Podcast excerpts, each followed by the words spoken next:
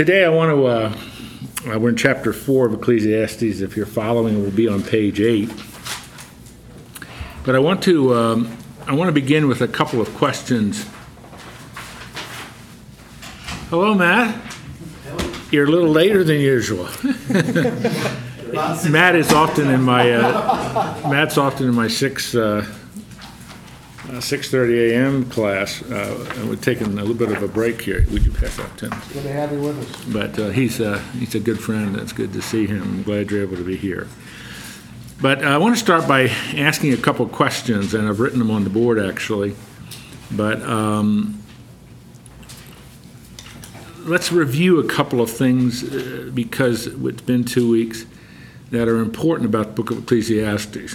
First two chapters, as we've talked, Solomon is in effect asking a whole series of questions or posing a whole series of situations about his life. And he's positing the idea if there's no God, then why do this, why do this, why do this? Because I've tried everything. And everything is vanity, all is vanity. Chapter 3, he introduces God. And he shows, as you know, in the first part of chapter 3, that God is sovereign that his providence is real. Providence means his involvement, his superintendence of things in life is real. But as he is now showing us, this doesn't solve everything. There are still so many aspects of life that are very difficult for us because we are not God and we are not sovereign we cannot always know why things are happening the way they're happening. And so I keep coming back to this idea things don't always make sense. Sometimes it seems futile. So here in chapter 4, beginning where I want to start right away with verse 4, is he comes back to this idea of work. He comes back to this idea of, of what we do typically day in and day out with our lives. And so I'm, I'm going to start today again with questions, and I've po- uh, written them on the board. I'm posing these questions I do not necessarily want you to answer, but I want you to think about them because these are the questions he's addressing. Why work? Why work hard? Why doesn't it really make sense to just, this is a phrase he uses, to eat, drink, and be merry. Why work and why work hard? And he asks, I'm rephrasing it, but what's, what's the passion of your life? What, what are your, if you had to sit down and write a paragraph or two, what's the passion of your life? I'm assuming that most of you, a dimension of or a part of your life's passion does relate to what you do. You know how you earn your your uh, your your life's uh, your, your life's work, the, the wages that you earn. Uh, that has something to do with your passion. I mean, it's something that causes you to get up every morning. And in a sense, and in much, these are kind of like a series of concentric circles, and I'm getting the farthest one out is why do you do what you do? Because you see, one of the things that Solomon, and this is why it's such a it's such a great book. We know God, we believe God, we trust God, we believe God's sovereignty and providence, but it doesn't answer still a lot of the questions we have because we're not God. And we have to keep falling back. Even though I can't quite figure all this out, I still trust you, God. Even though I'm not getting every single one of my questions answered to its fullest, I still trust you, God. And what Solomon keeps doing, this is why I love this particular section of the book, he gets down to the nitty gritty of what we do typically, day in and day out with our lives. We work. And I know some of you well, some of you I don't know real well, but I know a lot of you really work hard. And you're given a big chunk of your week to your work. Some of you 90 hours, some of you 40 hours, some of you 60 hours. It depends on what you do. And so Solomon is, again, coming back to this and probing this. Are you with me? Yep. So he starts in verse 4, and uh, again, if you're going to follow in your notes, it's the bottom of page 8. And I have seen that every labor and every skill which is done is a result of rivalry between a man and his neighbor. This too is vanity and striving after wind. Solomon paints the picture, so to speak, of workers, uh, skilled workers, workers who have some kind of skill that they've marketed. And he looks at this and he observes they're in rivalry. What's another word for rivalry? In competition. They're competing with one another. And he looks at that and he says, hmm, this seems to me to be vanity. This seems to be to be striving after wind. Because as he said earlier in the book, here he's sort of alluding to it here, that competition, that rivalry, rivalry between people leads to almost a workaholic type of approach to what we do. I mean, you just pour everything because I'm better than Andrew. I'm a better skilled laborer than he is, and I'm going to show it to him, and I'm going to show it to my boss, I'm going to show it to everybody. So I'm going to really, really, really, really work hard. He puts in 40 hours, I'm going to put in 50. He puts in 50, I'm going to put in 60. And I'm going to show everybody that I'm better than he is. Now, is that a foreign concept to, to you? That's not a foreign concept. And you can see how, st- even in America in 2014, that kind of an approach can lead to a workaholic approach to what we do.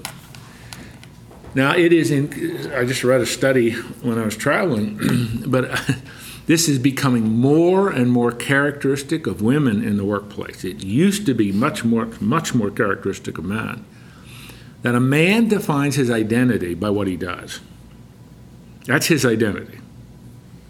Not that he's a father, not that he's a husband, his identity is his work. Now, increasingly, this study I was reading is showing women in the workplace that's beginning to that's beginning to be their identity. Typically, until very recently in history, a woman identified herself, her identity was a mother. I'm a mother to X number of children.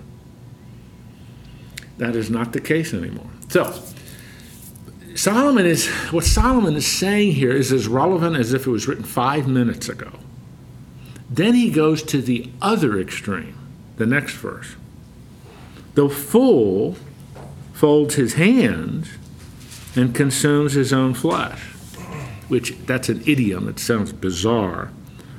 But what's he talking about? You have the one end of the spectrum, constant rivalry and competition, which leads to almost a workaholic ethic. And what's the other end of the spectrum? Doing nothing. The fool who doesn't do anything. Now, we could be political here, and we could start talking about welfare and the entitlement mentality. We could do that. I don't want to do that. I want to stay away from the politics of this. But a person who says, I don't have to work hard, and I don't define my identity by my work, I define my identity by my toys, by what I do, well, Andrew just came from a lake in Minnesota by being on the lake all the time. And I just fold my hands, you know, okay, where's he getting the money? That's not the point. And the point, the end, I don't mean Andrew there. I was, he was just came to my mind because, but it consumes, this is, he's going to die that way. He doesn't care. So you have these two ends of the spec- spectrum when it comes to work a workaholic and a person who could care less. And to me, if you're if you're seeing things that way, that's extremely relevant to the 21st century, because that's basically what you know. We've talked about this before. One of the most significant growths of our population, proportionately speaking, are men, young adults who are still living with their parents. They're 30 years old and they're still living with their parents. They haven't figured out what they're going to do with their life. They don't they don't know what their identity is. So they're they're they're into NASCAR racing, drinking beer, and video games. That same article was talking about that. Very broad stroke stereotype. But I suspect in a group this size, you know a family or two that has a son still living at home. He hasn't figured out who he is yet. He doesn't know what he wants to do with his life. Because we sent the message to that guy you've got to go to college, you have to excel, you have to do this, you have to do this, you have to do this, then you're a success. He says, I, don't go, I want to go to college. I don't do well in school, so I'm not going to do anything. That's the kind of that's the kind of thing that Solomon is trying to construct for us. So what's what's the next step for this? Verse 6.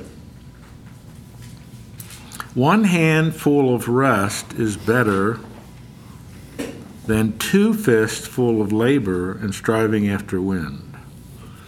Now, as Solomon writes, this is a proverb. So let's unpack the proverb. One hand full of rest is better than two fists full of labor. What does he mean? What's the proverb mean?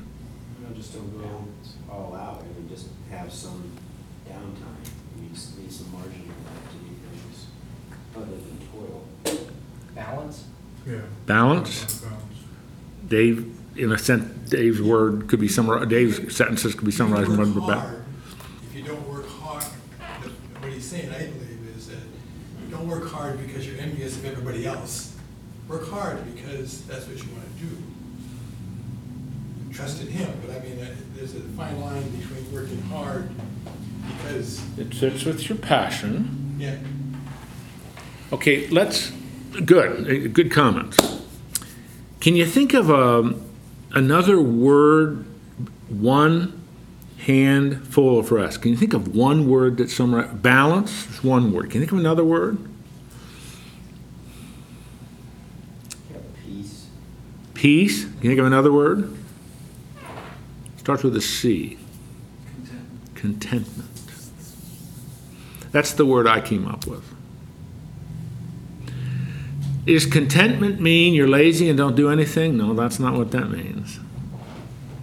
Contentment is, and that's a hard, that is really a difficult word to get our arms around. Solomon seems to be saying contentment. Contentment is much better than two hands where you're a workaholic. And that's everything. So let's, let's think about how would, how would we answer this in terms of, how would we summarize this in terms of our faith commitment to God, our daily walk with God? What's this going to look like? Not workaholism and not a lazy bum. So what does it look like? So let me, this is, um, in one, one sense, I'm getting beyond what Solomon is teaching, in another sense, it's at the heart of what Solomon is teaching. From the perspective of the Bible, how do you define your identity? Joel? Child of Christ? A child of Christ. Your identity is defined by your relationship with Jesus Christ, not by your work. Now, that does not mean that your work isn't important, what you've trained for, what you've been educated, what you work. That's not what it's saying. But your identity is in Christ. 217 times in the New Testament, the phrase being in Christ is used. That's who we are. 2 Corinthians 3 talks about we are a new creation. Behold, all things have passed, old things have passed away. Behold, all things become new. We are a new creature in Christ. Does that mean we don't work hard? That's not what it means. Does that mean that what I do for my life vocation is not important? No, that's not what it means. It, that is very, very important because God's gifted you, God's made you that way. That's who you are. But your identity is in Christ. My father will be 90 years old in two weeks. My dad's entire identity was he was in heavy construction all his life steel, concrete, big jobs. And he, you drive around the city of Lancaster, you see a lot of buildings my dad built. As we were driving, uh, we took him to dinner one night because my dad, he's almost an invalid. But as we were driving, there were two buildings. I built that, Jim, remember? And every time we pass that, he tells me. But you know the problem for my dad right now? Is that was my dad's entire life. He had no hobbies, he had no outside interests. His work consumed him. And when he retired, and even after he retired, he continued doing some of it, part time and all of that. But he can't now. Now, what's his identity? He's really struggling with that because my my dad's whole life was framed around what he did. And and this is something Solomon will talk about later on. As you get older, that's no longer important because that's not your identity. Your identity is in your relationship with Jesus Christ, and that will last for eternity. What we do for a living, our vocation, is going to pass away. And so, this is what Solomon's, I hope you're starting to see this. This is what Solomon's getting at. If all you do is focus on your vocation and you work hard, which leads to workaholic because you're being competitive with people, and men are much more competitive, although the article said women are becoming now much more competitive than they used to be. And the result of all this is emptiness, vacuum. That's my dad. I, I, I was I was just saddened again. I, I spend I call my dad. I talk to him usually every week, but when I'm with him, I see it even more. My dad has no reason to get up in the morning anymore, and that's now, part of it is he's sick. He's not, but it's just it's been that way for probably about 16 or 17 years. Solomon is saying our identity, and the New Testament stresses this especially, our identity is in Christ.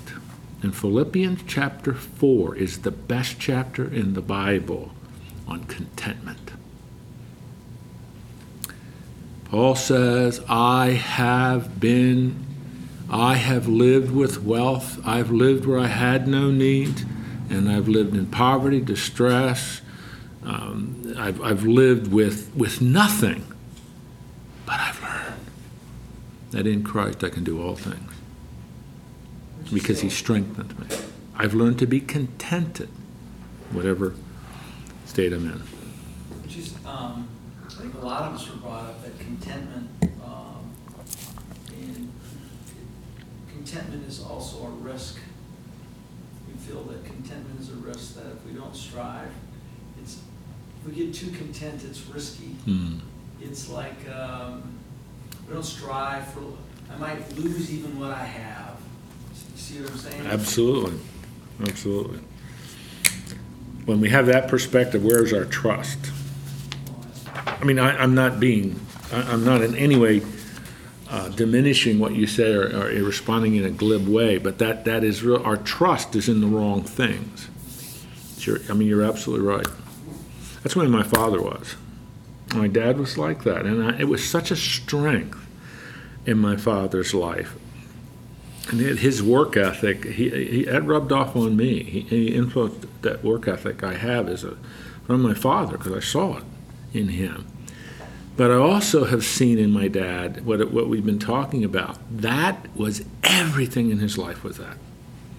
You take that away, dad doesn't have anything. Now, he knows the Lord. I don't mean he's, he's, he, he knows the Lord and walks with the Lord. But it's at this point in his life, it's just really sad to see that with dad. And he just, he's really, really, really struggling with that.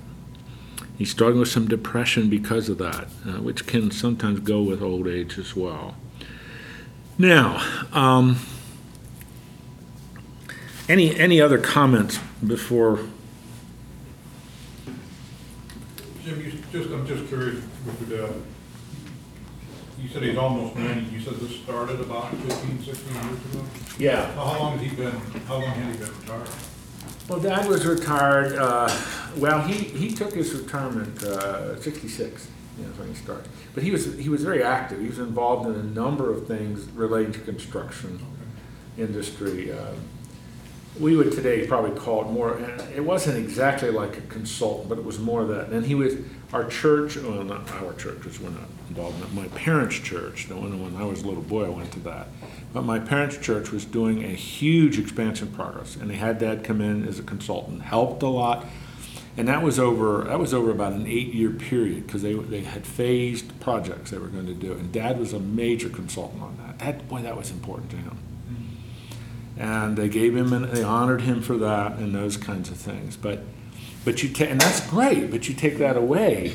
I mean, Dad had no, Dad started playing golf after he's retired, which, you know, isn't the best time to start playing golf. I mean, it's, it, he, he enjoyed it, but it was, uh, it just, it was really difficult for him because all of his friends that played golf, you know, some of them were playing scratch golf and Dad's, you know, you know, triple, quadruple bogeys on holes, and you're playing with these guys that are, you know, sometimes getting a hole in one. It's, you know, okay, Paul, come on. Um, and that was hard for him. Okay, yeah. So that uh, answers your question. Actually, I. Uh,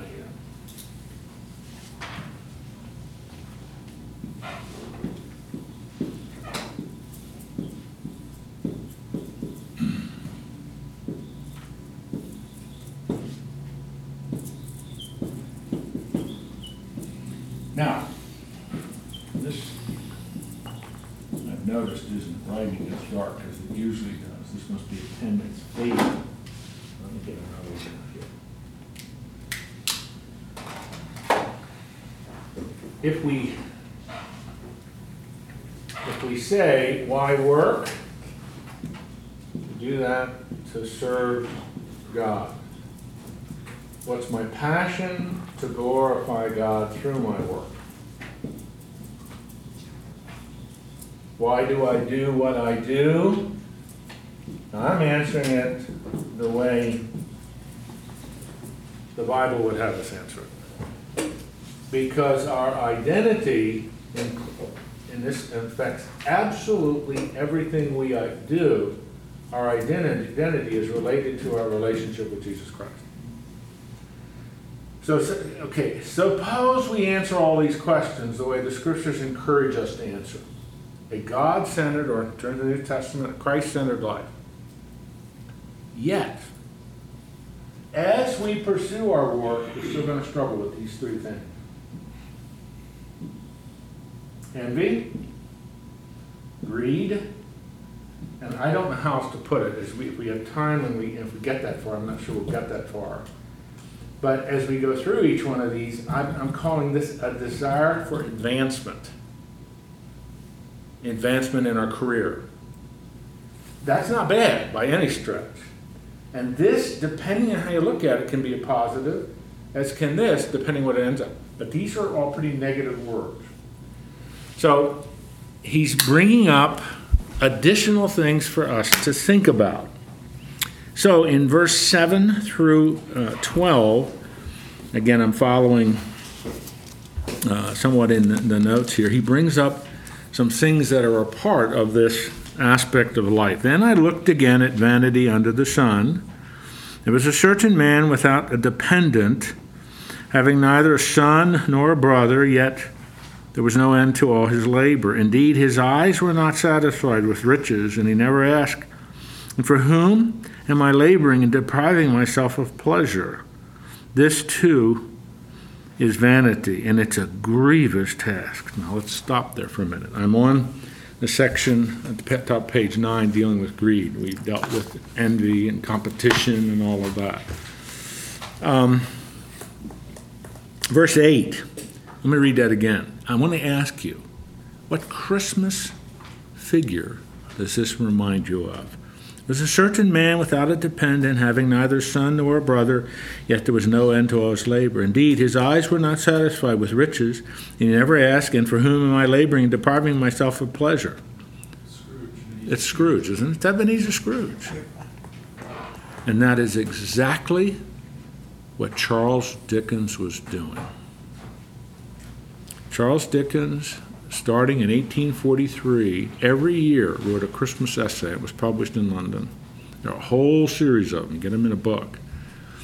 This was his most famous one, called A Christmas Carol. But Ebenezer Scrooge personifies the greedy, miserly man who is obsessed with his work, obsessed with wealth, but he doesn't do anything with it. So Solomon observes the Ebenezer Scrooge of 3,000 years ago in Jerusalem. And he says, This too is vanity. It's a grievous task. How would you define greed?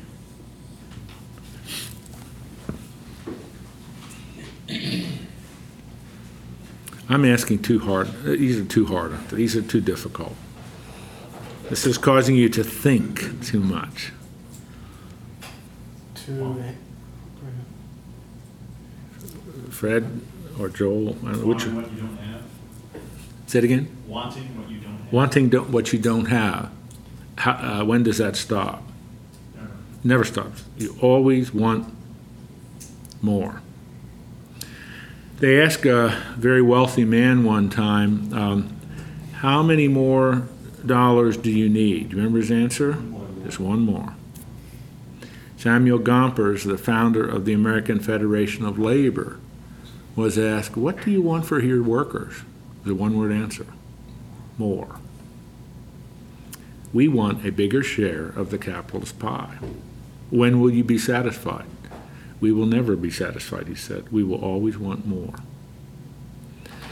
Ebenezer Scrooge, if you've ever read it, or there's about 75 different movies of Ebenezer Scrooge, so it's hard to believe you never have seen at least one. What was Scrooge's life like?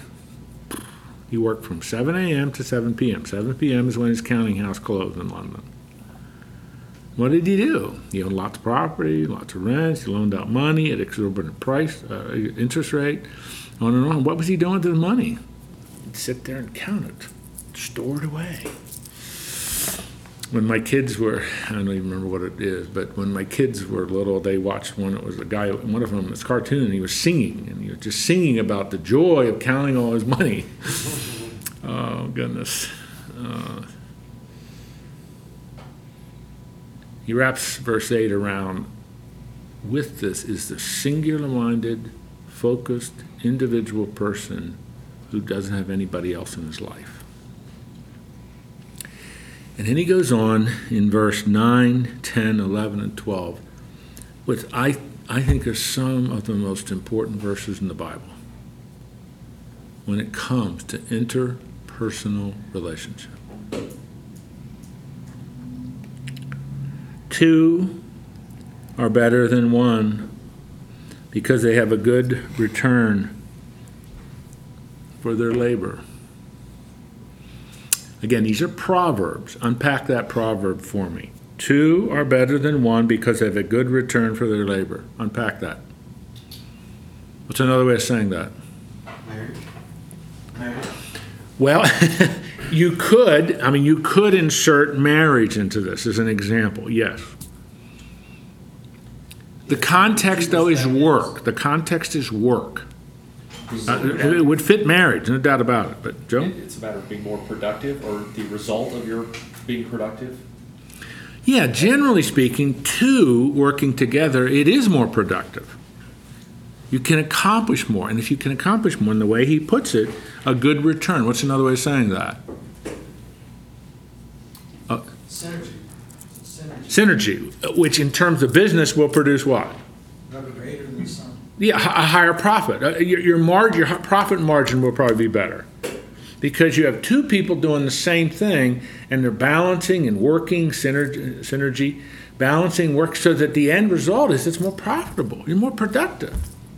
Solomon, it's like Solomon saying, duh, two are better than one.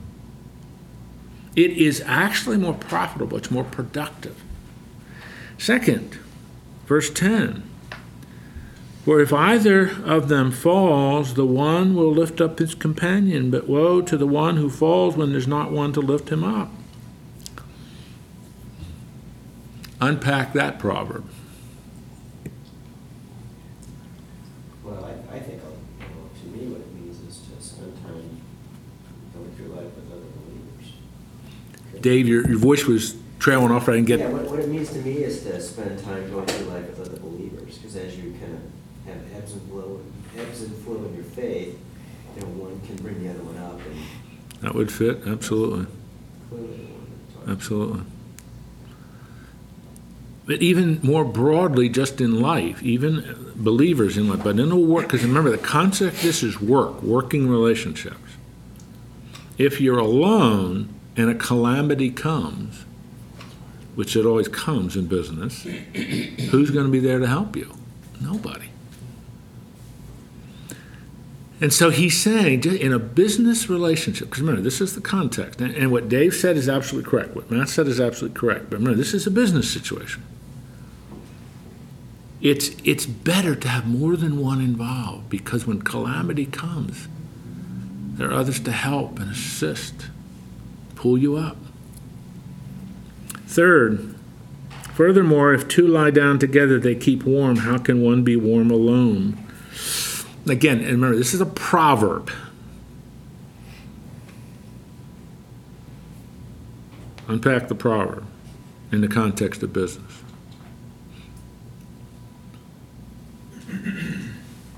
It gives you more confidence if you're both on the same page and headed in the same direction. Okay? What's another C, another C word before, besides confidence?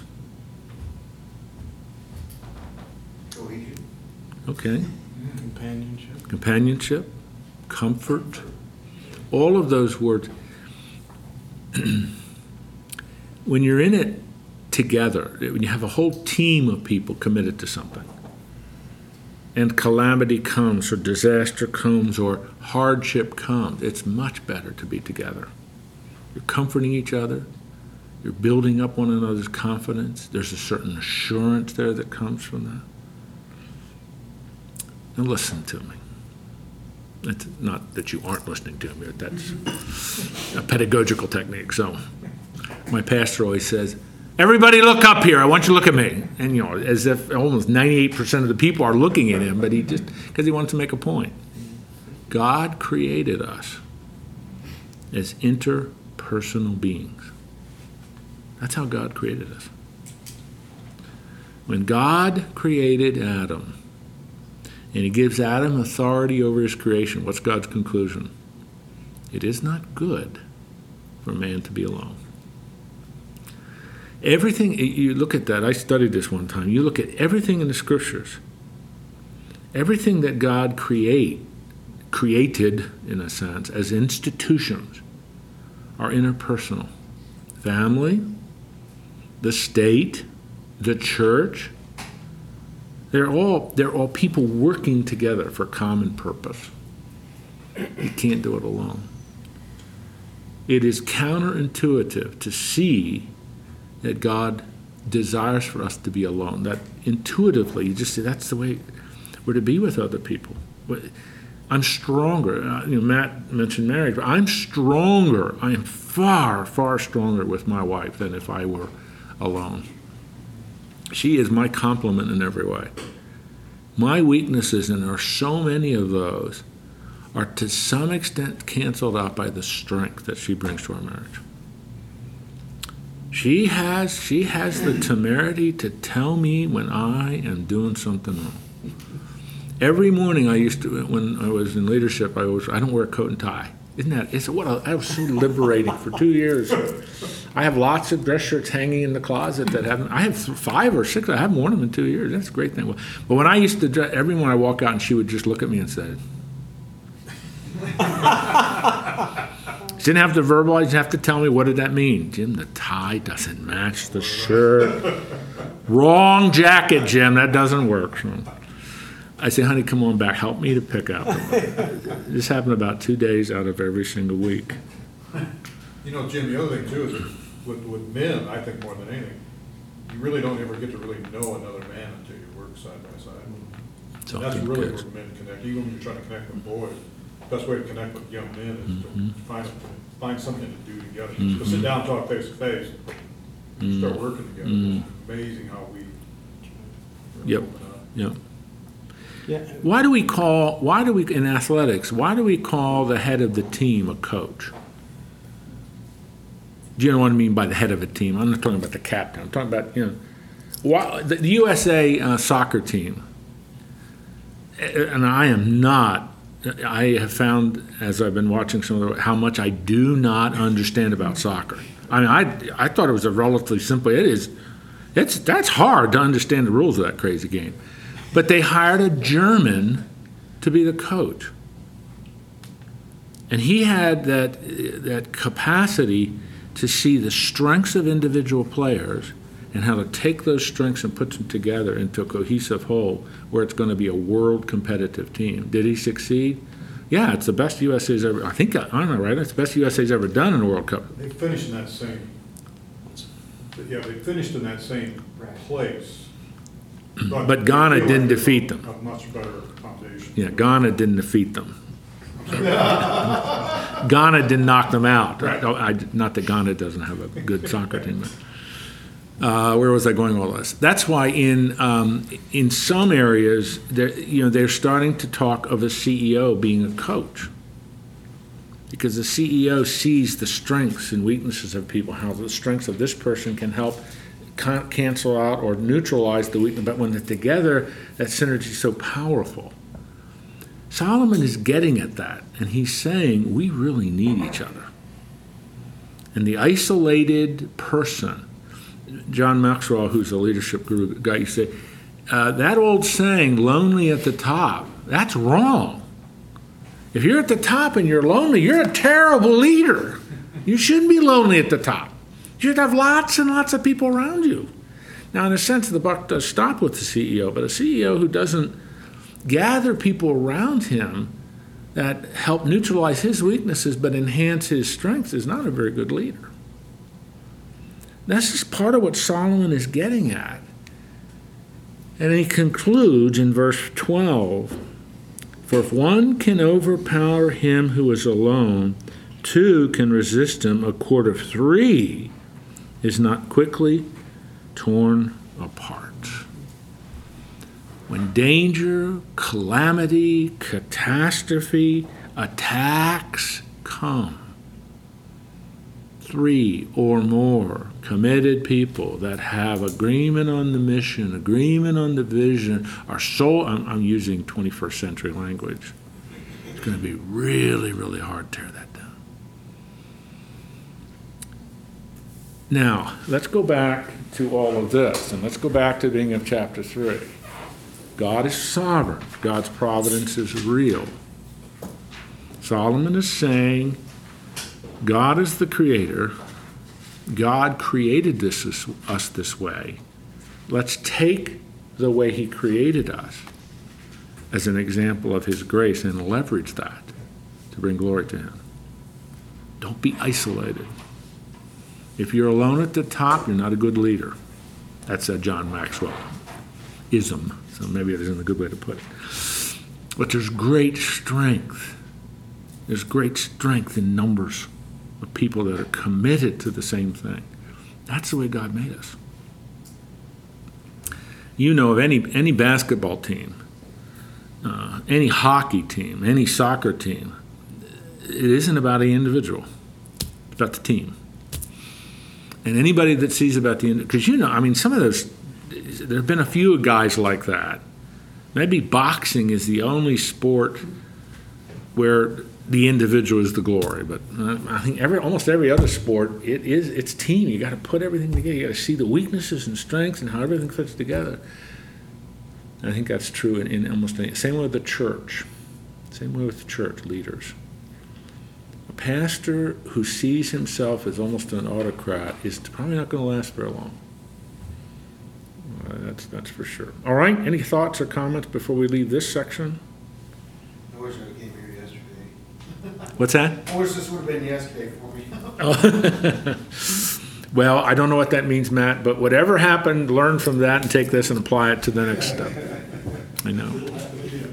You know, one observation that I have is that um, God has equipped all of us, like there's a commonality here in this group of men, and there's a commonality in mass humanity around the world, that God has created mankind, all mankind, men, women, with sort of that commonality to help and assist and identify with other individuals when they're going through a struggle I think that's true. and it's just, it just shows the grace of God to us Mm. that we don't even sometimes realize that He loves us enough to have created that from the beginning of time.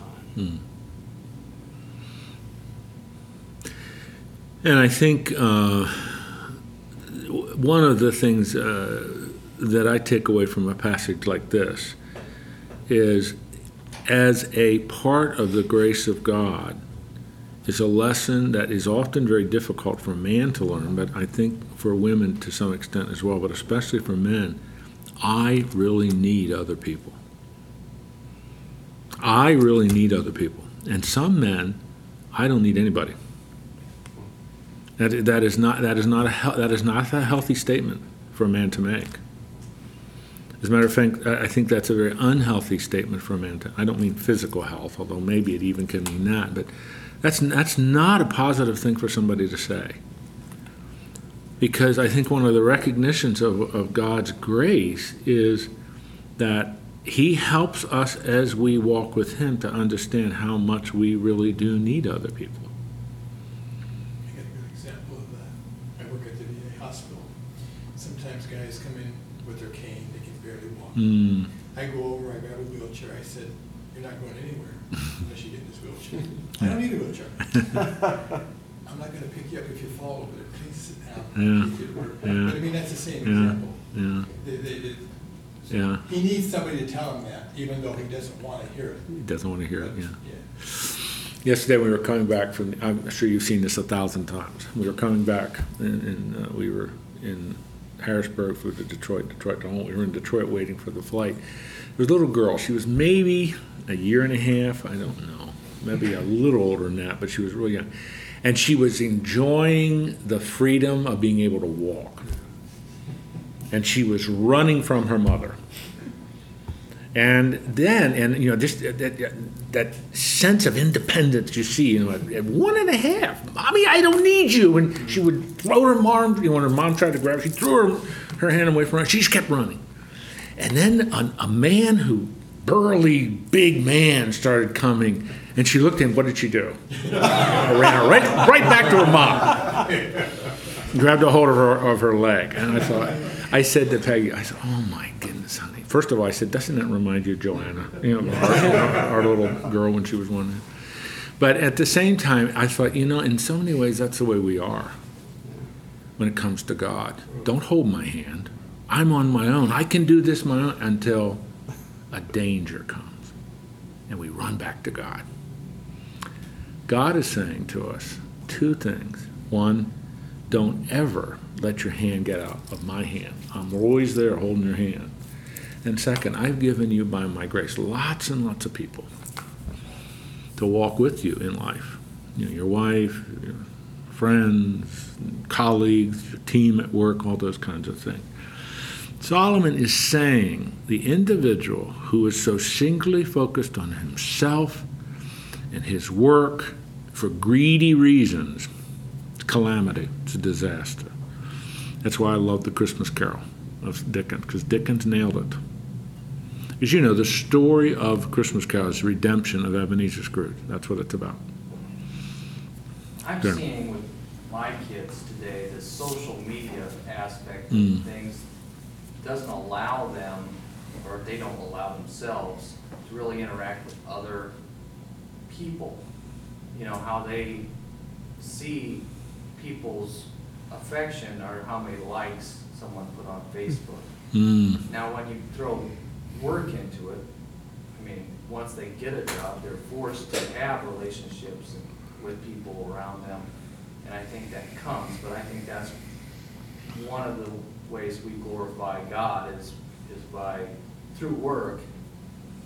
It's, it's almost a gift I think it is. for them to, to have a, a job. It is, uh, absolutely, absolutely. Uh, Many me- times it almost like it retards them in their growth. I mean, How many young people do you have a difficult time having a discussion with? Just having a conversation with them, having a conversation with an adult. You know, it's like. Are you talking about the tech stuff? They Because can of text No, all just day talk, long. just- Oh, They just don't talk. They can all be in the same room, all on their phones, Yeah. no one's talking to each other, Yeah, you know? I'm not the only one saying this, but one of the results of, of that uh, dimension of our technology is it, it does lead to very superficial, shallow relationships. And that's not positive. I mean, that really, it doesn't mean that, you know, that this is evil and we should destroy all these. That's not what it means. But it does mean, I've, I've often said this to, to, uh, to, I say it to kids at school. The, one of the key elements in managing this in your life is the ninth fruit of the Spirit, self-control. You have to learn how to make this a tool for your success, not this. This now manages you. That's out of control. But uh, it's it's one of this is really I think as parents, um, and I, I've thought an awful lot about this.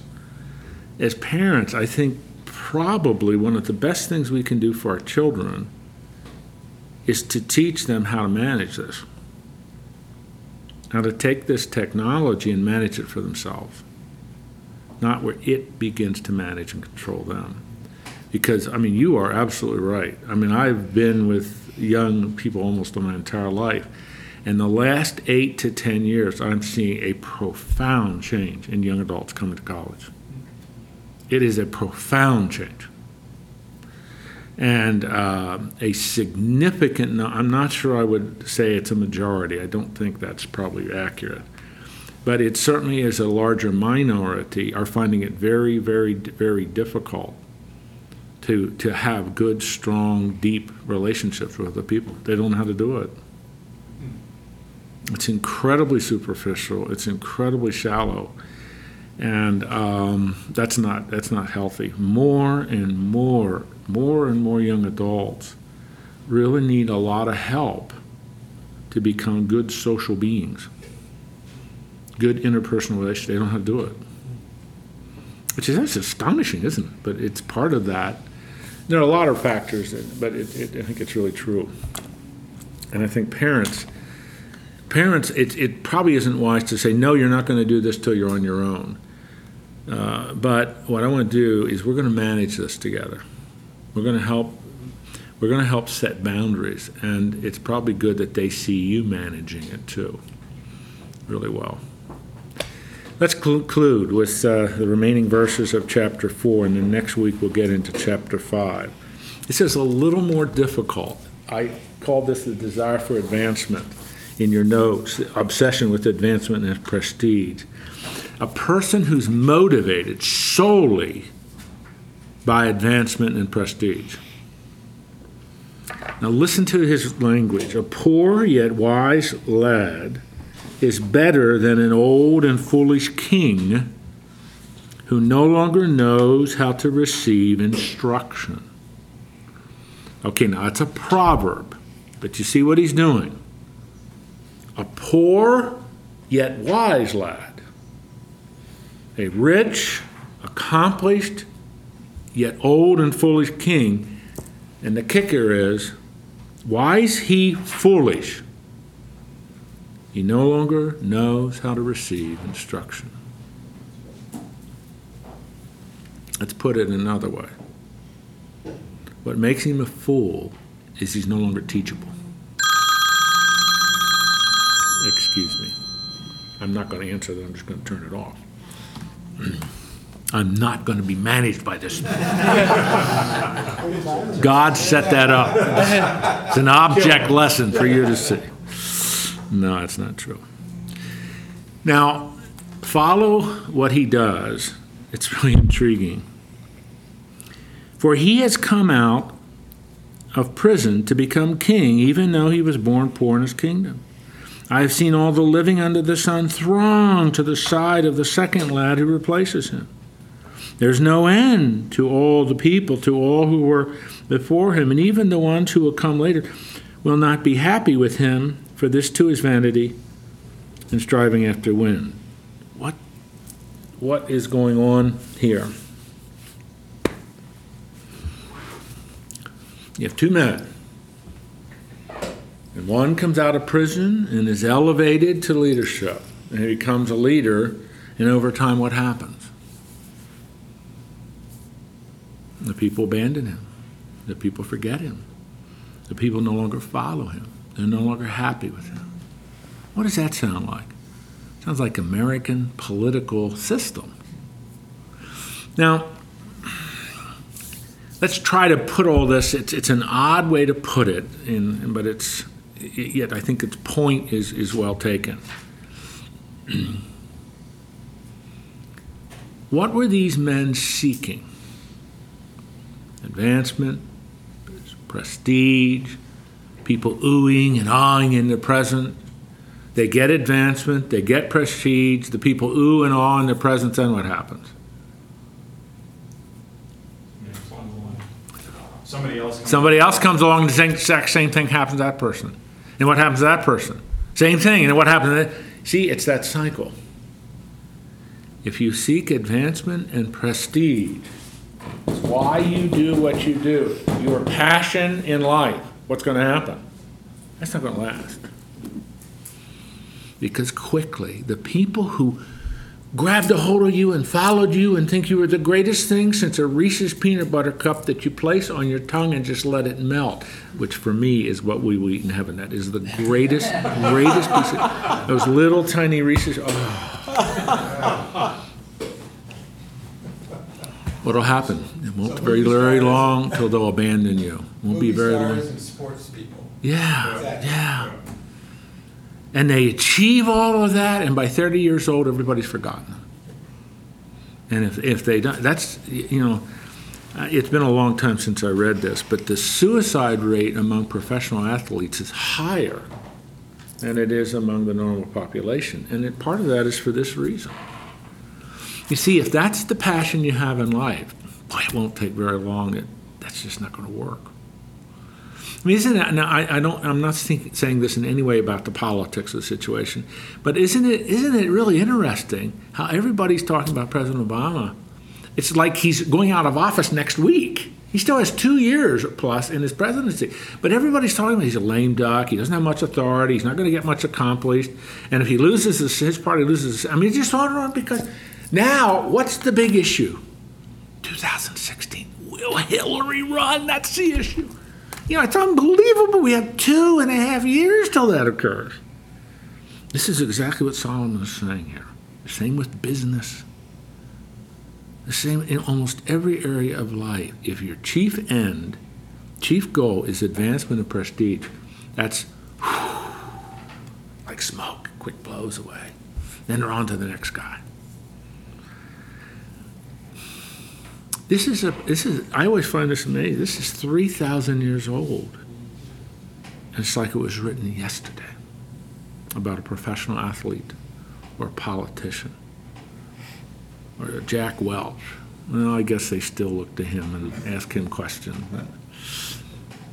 All right, I, I probably should quit. Not probably. I definitely must quit.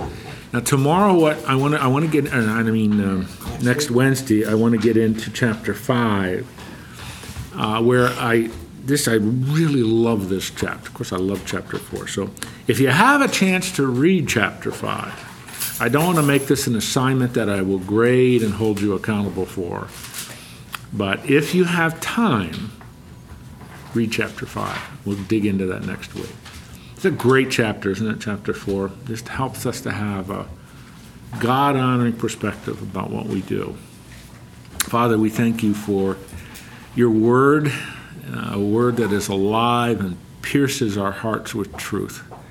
Thank you for the challenge of thinking through chapter four and how it applies to each one of our lives. These are busy men around this table involved in a lot of different areas in their lives. Some of them are nearing retirement, some are retired, some are, in a sense, just in the beginning or in the middle of a, of a, of a pursuit of a career. Help them to keep all of these things in balance. Help them to see in their lives that to that their identity is not framed by what they do for a vocation. Their identity is in Christ. And now they work hard, they pursue their goals with their hands strongly in yours, bringing, seeking to bring glory to you. Help them to be sensitive to what they're modeling before their children. Help them to be aware that people are watching them and that they are seeking to be good representatives of you in all they do. That they're achieving contentment and balance. That they're, uh, they're seeing the need to surround themselves with competent people whose strengths and weaknesses balance one another so that they can build good teams to accomplish a mutually understood and embraced goal. Those are all biblical concepts, and we saw some of those even today. God, our, our passion and the drive of our life is Christ centered and Christ focused. That can have a lot of different meanings and applications in our lives, but that is the teaching of Scripture. And it does bring that fulfillment, it brings that purpose, it brings that meaning to all we do. It helps us get through the difficult times, the calamitous times that are part of living in a fallen world. We thank you for Jesus. Thank you for the fulfillment that he brings because he has purchased us by dying on the cross for us and being resurrected. We love you, Lord. We thank you for the fulfillment and contentment that you bring to our lives, even when we're busy and pursuing our goals with a passion. Our fundamental passion is to represent you and represent you well. Help us to do that to the glory of the Lord Jesus Christ, in whose name we pray. Amen. See you next week.